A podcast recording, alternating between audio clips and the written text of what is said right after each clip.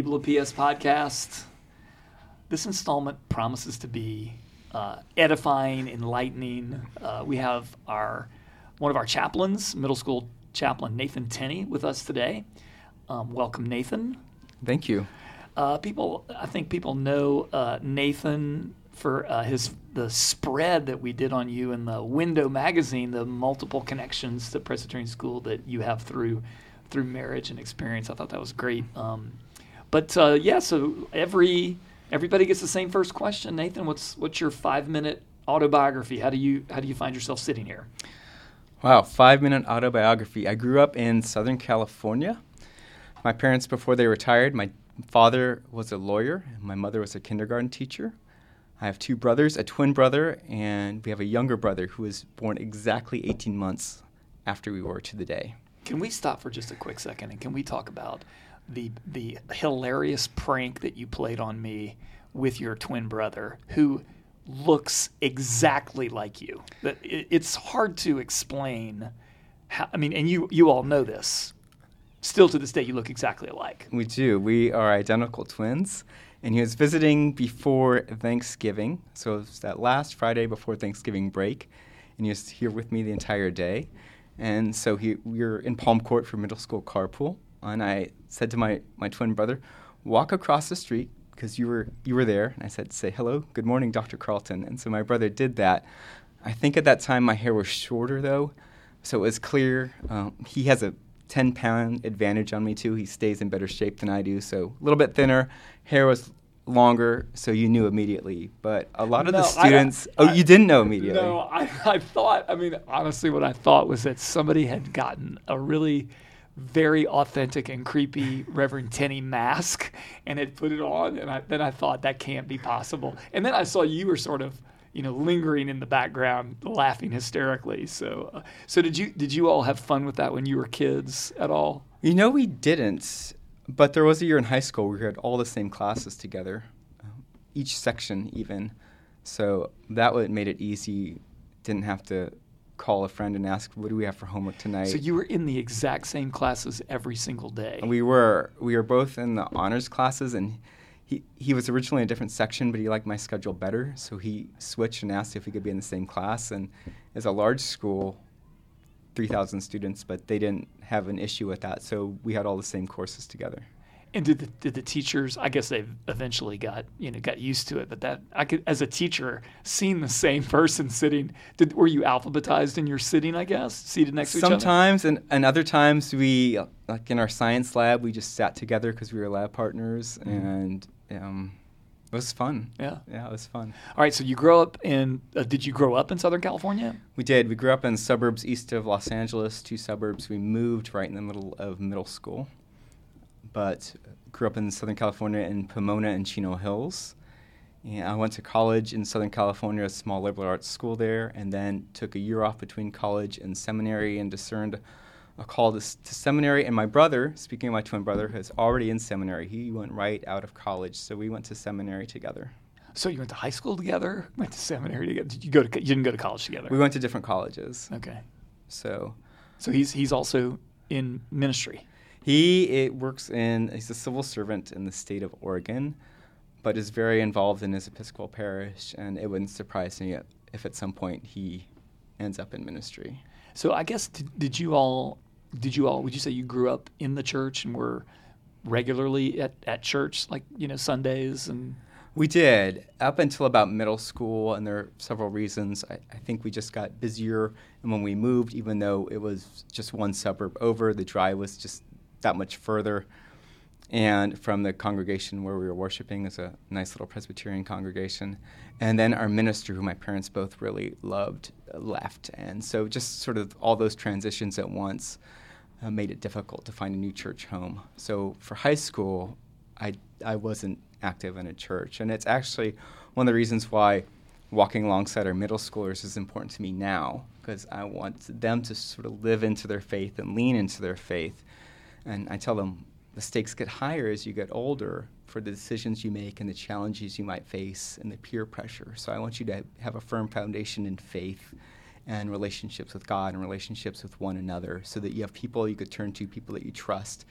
as, as you face these decisions and, and make decisions that are good for you. Well, it's interesting too. Um, I mean, generationally, we're we're both, you know, older than our students, but even like even you when you were in high school, middle school, like you, the you just talked about the busyness of your life kind of took you away from church, and I know that's a challenge that a lot of our, you know, middle school kids and our families that are maybe listening to this, you know, grapple with even today. And so it's good. I, I like what you said there about you know getting getting that foundation and formation here at school. Um, not to not to exclude, you know, continuing to go to church, but it's possible to get to get some of that here as well. And I think it's even more challenging for families than when we were growing up, because there was no little league on Sundays, and, and there weren't those sports events as there are now, and so the whole weekend can be it might be difficult for our families to find find space for being involved in a faith community. Yeah, I think that's interesting. I hadn't thought about that. So, okay, so you, I love how you said that you um, took some time and discerned. Mm-hmm. So, what what does that what does that mean for, you know, for for people who maybe haven't encountered that word with respect to a calling? What does what does that mean when you think back about that period of discernment? What does that mean for you? It was it was praying, and it was a lot of conversation with my minister. I was living in Washington D.C. after I graduated from college and involved in a church there and also conversations with my brother. I wasn't sure of where I would end up or if I'd be in ordained, an ordained ministry or congregational ministry, but just had a sense that, that God was calling me to uh, to further my studies and to be immersed in a community where faith was important. And so ended up at seminary with my brother. And so I remember when we first got to know each other, you did some interesting work. I guess it was after seminary um, where you actually wrote uh, Sunday school curriculum, didn't you? Uh, yeah. How did you? How did you? Well, I guess so. You go you go to seminary and then take us take us through the next few years. Graduate from seminary. I'm working as a, a non-ordained pastoral assistant, basically a non-ordained pastor at a United Methodist church next door to the seminary, uh, where I was worshiping at time at the church there then end up in Florida working in a, a, as an associate director of children's ministries at a very, very large congregation of about 5,000 members. And while I was there, was asked to apply for an open position writing Sunday school curriculum at the United Methodist Publishing House, which is also called Cokesbury. And so moved to Nashville, Tennessee. Was working there writing faith formation curriculum and then was ordained during that time in the Christian Church Disciples of Christ. And so was also working as a part time uh, a minister uh, of children, youth, and families there. And then from there, after four years doing that, went into full time congregational ministry in Palo Alto, California, and was there for two years. And it was while there that I was introduced to Eliza, who would become my wife, and so moved to the great city of Houston because that's where she lived and that's where she's from. And now you and Eliza have welcomed Samuel. Young Samuel, yeah. Yes, so. he's 13 months old now. So it's a it's a fun stage to be at. Not not quite walking, but uh, how about sleeping? He does very well with sleep.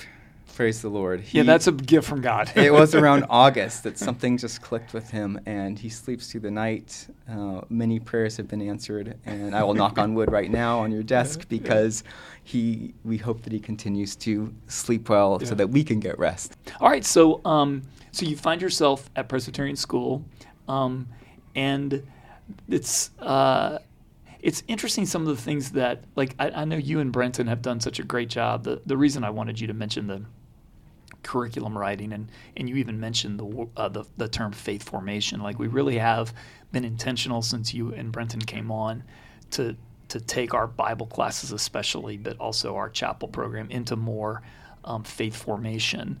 Um, how do you see that? How why why is that important in the context of a school like ours? Do you think? I think it's important for several reasons. First is that our, our faith is foundational to who we are as uh, people created in the image and likeness of God. And the more we're able to live into that, the more that uh, it informs everything that we do. And the more that we share that with our students, um, the more that it that helps them to live into the values of God's kingdom. And I, think it's also important as well because speaking of our families and how busy they are, and that they aren't some of them able to be involved in a church community in the way that they like because their lives are taking them in so many different directions that we can be an added resources as well.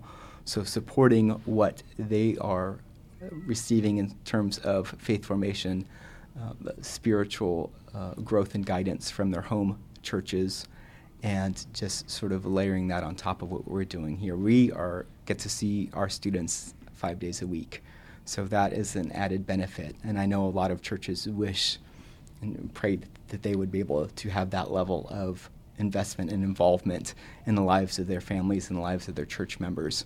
So I feel very blessed that we're able to do that.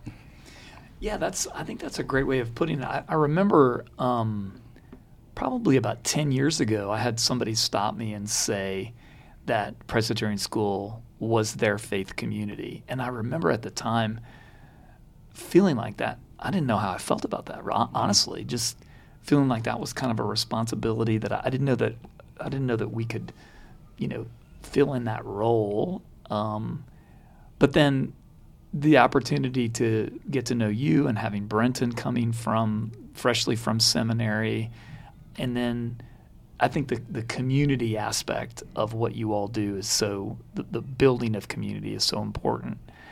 Um, so so when I think about faith formation, there's the the piece of it that it's I guess kind of intellectual, right? You're mm-hmm. learning about the faith, but then I think you've done something this year um, that's really very practical with respect to faith formation, and that's communion in our middle school chapels.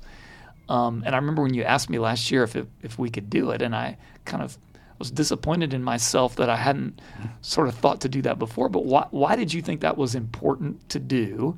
And what are what what do you think is ultimately what's one of the goals that you hope we accomplish by having communion in middle school? It was important for me to do it. I, I think at the at one level because Jesus says, "As often as you gather, do this in remembrance of me," and we were worshiping. We worship each week in middle school, and so I thought, well, why couldn't we do this? Um, this would just be a beautiful furthering of the expression of the faith that's lived out in our community if we could gather around the table and share in this meal that, that Jesus has asked us to share in in the same way um, that we gather each week and pray and sing and, and worship. Um, I also love the sort of the reformed understanding of of communion, and not to get too theological, but Presbyterianism being part of the Reformed family of faith that in, in gathering and worthily receiving community, we're lifted up into the presence of God and into the um, in the hev- heavenly sanctuary, and that to me is just a beautiful expression of living out our faith. And when we have that opportunity to to come together to offer ourselves in praise and prayer and be lifted up into the presence of the risen Christ by receiving uh, the bread and the cup. Uh, it's a very beautiful and meaningful moment for for us as a community. And I, I mean, so I've been uh, I've been in middle school chapel for communion, um, and I've been struck really positively by the attitudes of our kids, whether they are, you know, Christians or non Christians, or whether they're regularly attending church, maybe they've never even experienced communion before. What what have been some of your takeaways from, you know, our first few times venturing into this?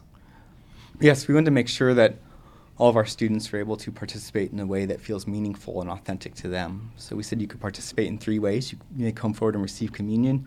You may come forward and receive a blessing. Or just lay a hand on their forehead and say, May the Lord bless you and keep you, listen every day. Or you may opt to stay in, sitting in the pew and pray and think about your own expression of faith and encouraged all of our families to have those conversations with our students.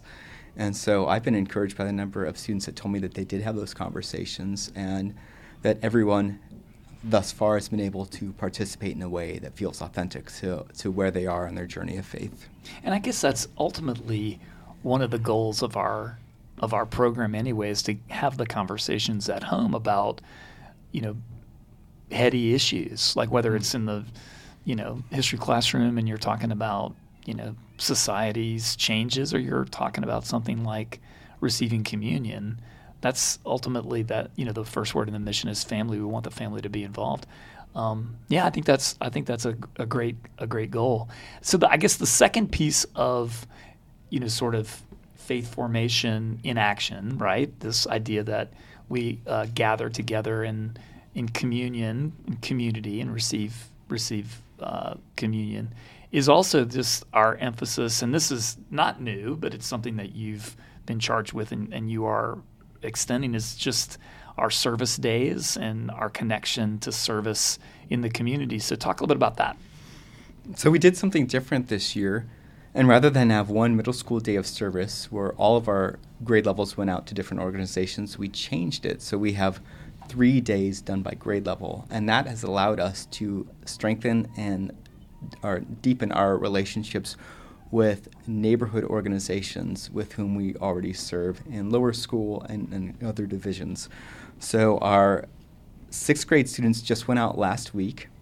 Uh, our seventh grade students went out in the fall, and our eighth grade students will go out on March 22nd to four area organizations Emergency Aid Co- Coalition, Nehemiah Center, Main Street Garden, and Hermann Park Conservancy. And so just being able, even though it's different groups of students going each time, that we're able to build those relationships and build on the work that each of the previous grade levels have already done. It's, it's just been amazing, I think, in terms of deepening our uh, impact in this neighborhood and being part of service and transformation in the blocks just around where we are located. Yeah, I agree. I mean, and so our uh, our strategic plan talks a lot about investing in the neighborhood and, and being a being a presence. Now I will say I've been in secular schools and I've been in religious schools and pretty much every school today has a some sort of a service component to it, right? It's good for your college application to get those hours. Why you know why why does it make sense at Presbyterian school that our um, emphasis on service resides in the chaplain's office. Why wouldn't we just create another office called service? Why why does it make sense that you own that? I think because that's what Jesus told us to do. And I like to tell my students, or all our students in middle school, the Bible can be summed up in two commandments. In fact, Jesus does so. He says, uh, Love the Lord your God with all your heart, mind, and strength, and love your neighbor as yourself. And he says, On these hang all the law and the prophets. So loving God and loving our neighbor. And when we're able to go out and be the hands and feet of Jesus in this community, we are showing love to our neighbor. And we talk about how it looks differently, that maybe pulling weeds or prepping a, a garden, they may not think of that as loving their neighbor, but it, it is, and it's also being stewardships of God's creation as well. So we love our neighbor in different ways, um, but we do so in ways that are uh, transformative both for the community around us and transformative to us as people of faith.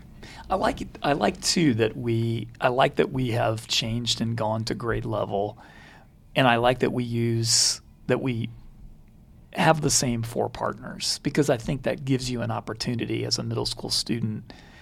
And there's a there is a big developmental difference between a sixth grader and an eighth grader, and so you know the idea that you may serve in the sixth grade at, at, the Emergency Aid Coalition, but then you may serve at Nehemiah in the seventh grade. I think that's um, a, a, really nice opportunity for our kiddos to be exposed to um, places that are in this in this community. They may wind up serving later when they're maybe in high school, or even if they decide to come back here as adults. Definitely, and just the more that we help our students live into their faith, and by living out their faith then we are doing our jobs as educators and as people of faith here at Presbyterian School. Yeah.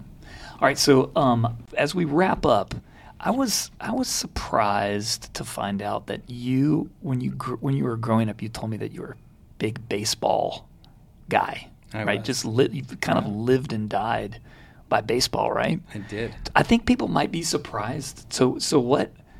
I mean, I guess you're growing up in you know Southern California. Was there a team that you that you followed?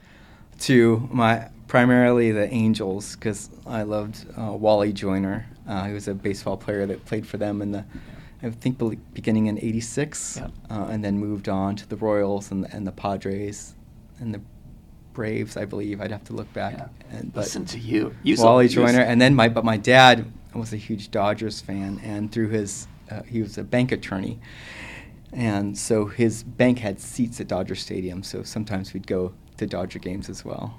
But you you would. Uh, it's important to note that you did not list the Dodgers first. You were primarily an Angels fan. Is that fair to say? Yes, I was primarily an Angels fan. So were, were you a fan of the Angels when Nolan Ryan was playing for the Angels, or did he already moved on? he'd already moved on. Okay. But we would spend our summers in Weatherford, Texas, because my mom was from Texas and up outside of Fort Worth. So we would see a lot of Rangers games on TV and go and see them play.